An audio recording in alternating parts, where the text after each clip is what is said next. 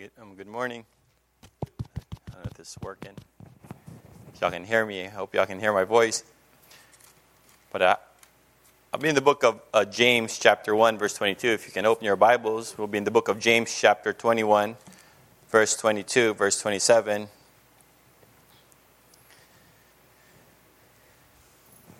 I'm so used to preaching in Tagalog in the Philippines, it always makes me nervous trying to preach in English, a whole message. So, hope y'all pray for me.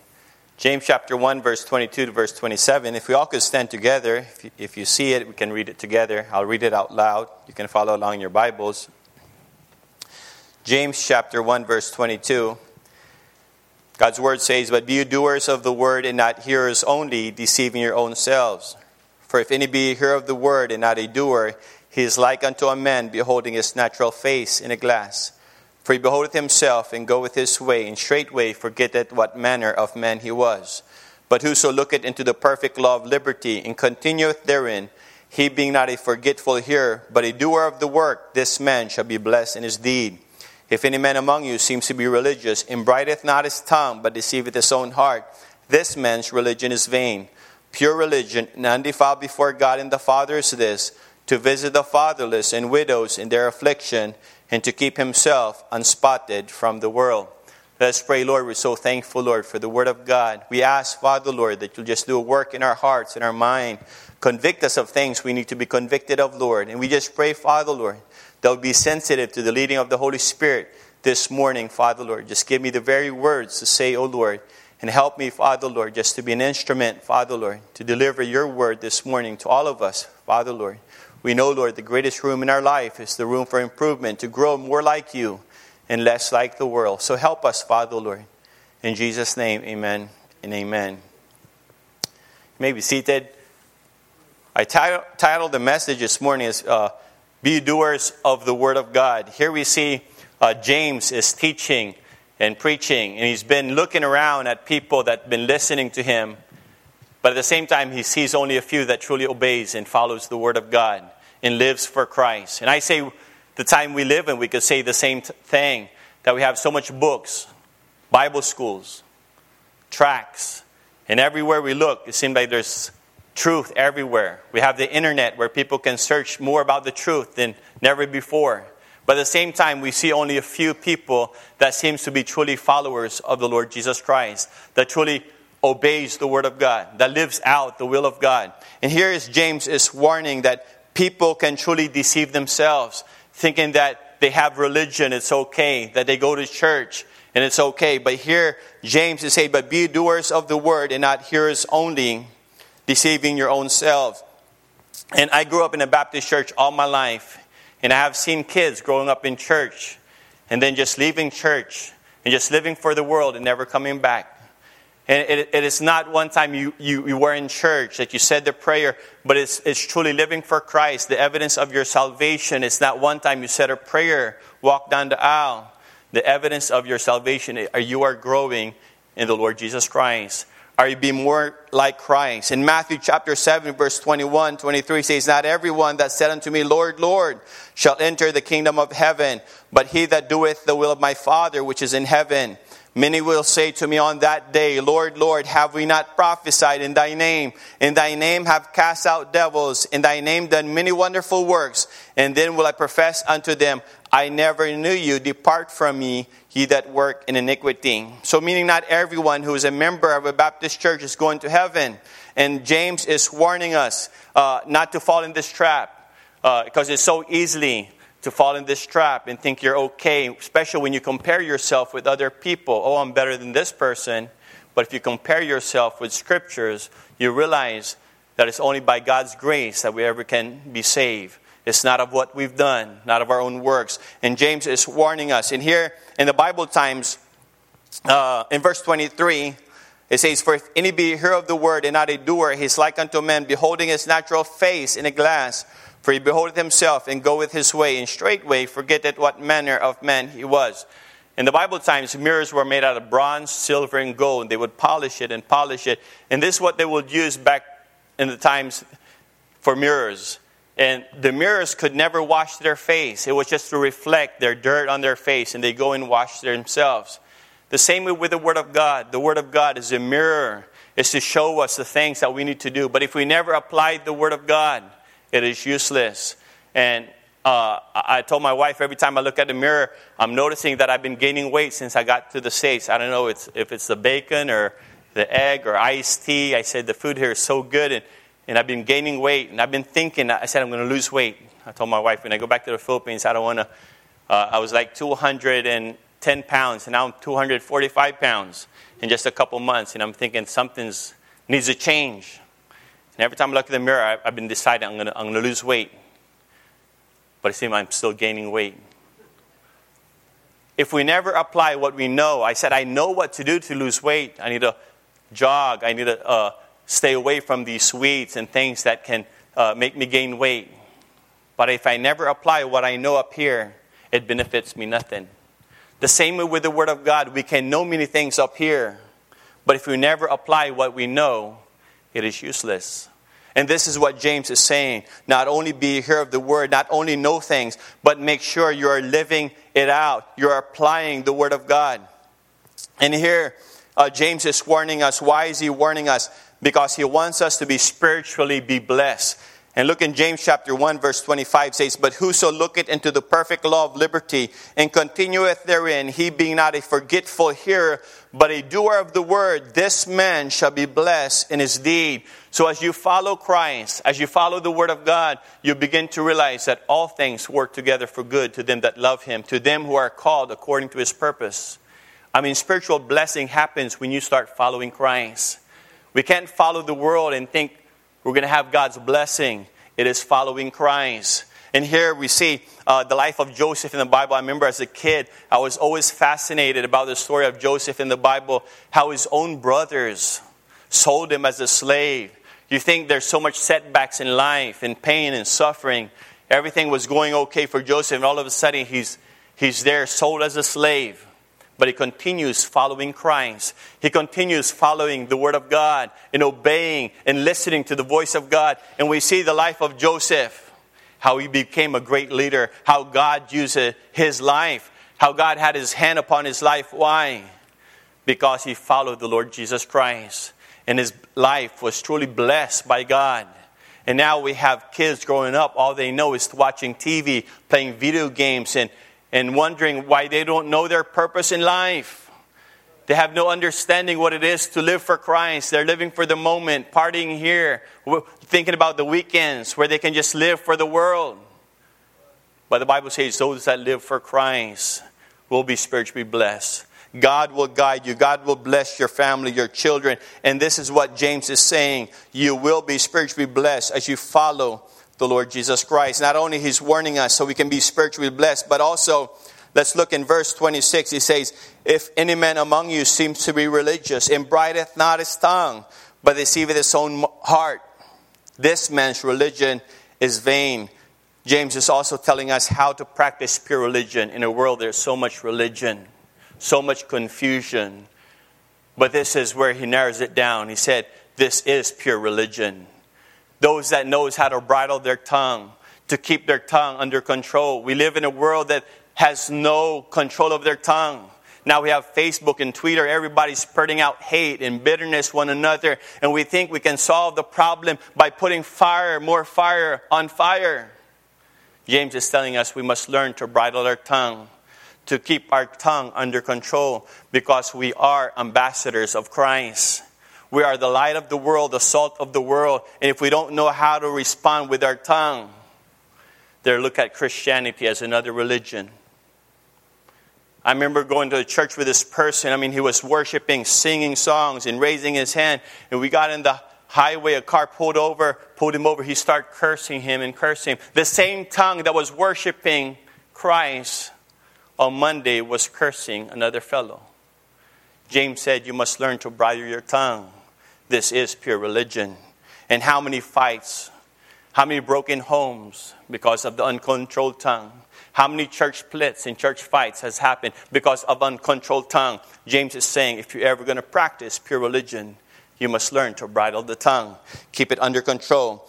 in James chapter 3, verse 5 and 6 says, Even so the tongue is a little member, and boasteth great things. Behold, how great a matter a little fire kindleth. And the tongue is a fire, a world of iniquity. So is the tongue among our members, that defileth the whole body, and setteth on fire the curse of nature, and is set on fire of hell. I remember when I flew into Houston, uh, we went to this coffee shop, and there was these two uh, teenager girls, and, and I started sharing about the gospel, about Jesus Christ. And they started cursing me and cursing me and cursing me. And I'm thinking, this is America, where the gospel has been spread all around the world. Missionaries have left America to go, even to the Philippines. I mean, there's missionaries before me that came to the Philippines, and the gospel was spread. And I'm thinking, this is a great nation that love God. Now coming back, I realize how much people hates God in this country. How much they hate and just sharing the good news about the gospel they're so hatred. And they said there's no such thing as a perfect Jesus. There's no such thing as all these things. And, and the hatred. And they're being taught and brainwashed in schools, in movies, in Hollywood.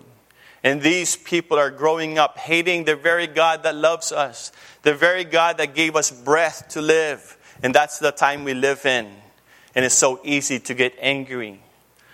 But James is saying we must learn to control our tongue, even when we are being pressured I remember Jesus on the cross was being cursed, was being spit at, was whipped, nailed to the cross, and he said, Father, forgive them, for they know not what they do.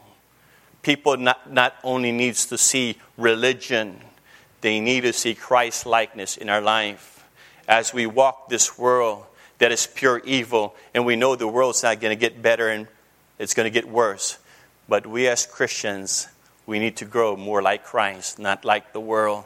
So when they see, they can see a clear difference in our life. And James is telling us that we must learn to control the tongue. In verse 27, it goes on, but pure religion. He talks about religion again. And undefiled before God and the Father is this to visit the fatherless and widows in their affliction, and to keep himself unspotted from the world. I don't know about you, but I see a great satanic attack on children. I don't know if you notice. Kids are being shot in school Kids are, are depressed, committing suicide like never before. I mean, in the Philippines, we have one million street kids now sleeping on cardboard boxes. And there's a world out there, a religious world, does not care about these kids. I told my wife, what if I, I had a dog's home? I said, people will fund saving the dogs of this world. There are people that love dogs more than children. I said, I go to Walmart. We don't have a Walmart, but when I walk there, I see long lines of dog food, cat food, and there's nice beddings of these dogs. I said, dogs in America has a better life than kids in the Philippines. I actually bought one of those dog things because it looks so comfortable. I bought it for Simon, so every time we're traveling here in America, if I don't have a place to lay him down, I can lay him down in that dog bed that is so, looks so comfortable. But what has happened to our world? We're more concerned on the animals than children. I mean, you kill a deer on that season, you could, you could get, probably go to jail or something, or, or a fish that's not the right size, you get in trouble. But there's a world out there that's yelling, kill the babies, kill the children, and we will fund it, we will support killing children.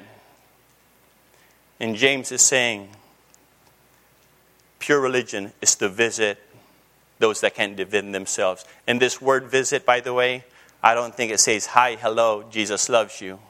I think this word visit is to relieve them from their affliction. And it, it's so easy to give out tracts, you're sharing the gospel in the Philippines, but it just breaks your heart to see these kids and to step over them and continue what you're doing and have no compassion for the kids that are hurting. Have no place to go. It's just what Jesus said. The birds of the air, the fox have holes, but the Son of Man had no place to lay his head. And he said, What is pure religion? Is to visit the fatherless and widows. I'm surprised how much, so much money is going towards saving the dogs, saving the animals, but there's nothing helping children that are hurting and suffering. But James said, This is pure religion. to help those that are hurting. And they are hurting. I was in a church five years ago here in the States, in a Baptist church, and there was a kid that committed suicide during vacation Bible school. Going to a Baptist church, but feeling so isolated, feeling so depressed. I believe here, even in America, there's children that are hurting that needs to be visited. We can get caught up in our own busy world. More things, more, more stuff. We need more gadgets. We, we need all these things to make us more happy. But just like Jesus said to that woman at the well, whoever drinks of the waters of this world shall thirst again. But you start drinking of the waters that God gives you, He says you will never thirst again. Jesus said, I come to give life and to give it more abundantly. I come to give peace that passeth all understanding. The fullness of joy is as we follow Christ. The more miserable people get if they're, if they're following the world. And that's what's happening to kids. We're giving everything that the world offers them. Oh, they need this so they can be happy. They need more of this. But we don't give them this. And we're losing kids. We're losing teenagers. They're not coming to church. They're not worshiping the Lord. They're off in the world. And the Bible says, What shall it profit a man, a boy, or girl if he gains the whole world but loses his own soul? We have lost if our children does not come to Christ. If our children is not living for Christ, they're living for the world. It doesn't matter if they said a prayer, if they came to church when they were kids. What matters is, Paul said, examine yourself if you're in the faith. Are you continuing living for Christ because the evidence of your salvation is he that beginneth a good work in you will finish it. Christ saved you not to live for the world. Christ saved you to live for him, to live for eternal things. I mean, people are just living for temporal things. And what? They die. We all die. James said, what? Life is but a vapor. We're here today and gone tomorrow. But why not live your short life for Christ, for eternal things? It'd be worth it all if your children comes to Christ because they see that you're truly living for Christ. I want my father's God. I see it's real in his life. His mother. Wouldn't you want that for your children to see something that is real in your life? Because you're living for Christ. And this is what James is telling us. It will be worth it all as we live for Christ. And as we walk with Christ. And it goes on and says, and do not be unspotted from the world. This word unspotted from the world, it does not talk about God's creation. That we should not love God's creation. No, this world that we should not love is the system of this world. There's something very evil of the system of this world, by the way. It hates God. And kids are growing up loving the system of this world. I mean, can you imagine boys are growing up, have no discernment, don't even know what bathroom to walk into no more? They don't even know if they're a boy. What's happening? Because they're so conformed to this world. This world is conforming them to think like them. They got them in the public schools, they're teaching them. Even cartoons now, if you notice, Walt Disney is teaching homosexuality to boys and girls at six, seven years old, watching constantly cartoons. They think it's nothing wrong. It's cartoons. You're feeding them to the mouth of lion. They're being taught to hate God. And homosexuality is okay. And now we have a problem because we made them so conformed to the world. The Bible says, teach them not to be conformed to the world but to be transformed by the renewing of their mind, that they may be able to prove what is that good and perfect will of God. This is good. A boy, it's good for a boy to know that he's a boy. It's good for a girl to know that he's a girl. These are good things. I always tell people in the Philippines you can think that you're a dolphin, but does not make you a dolphin. You can think you're a cat, but does not make you a cat. If you're a boy, you got to accept that you are a boy. But the time we live in, they're so conformed to the world. They're not living for Christ. And what's more worse, now we have churches that don't have discernment no more.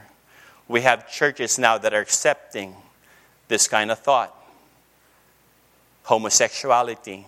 Now we have preachers all across the world, even in the Philippines, and they're accepting homosexuality in their churches.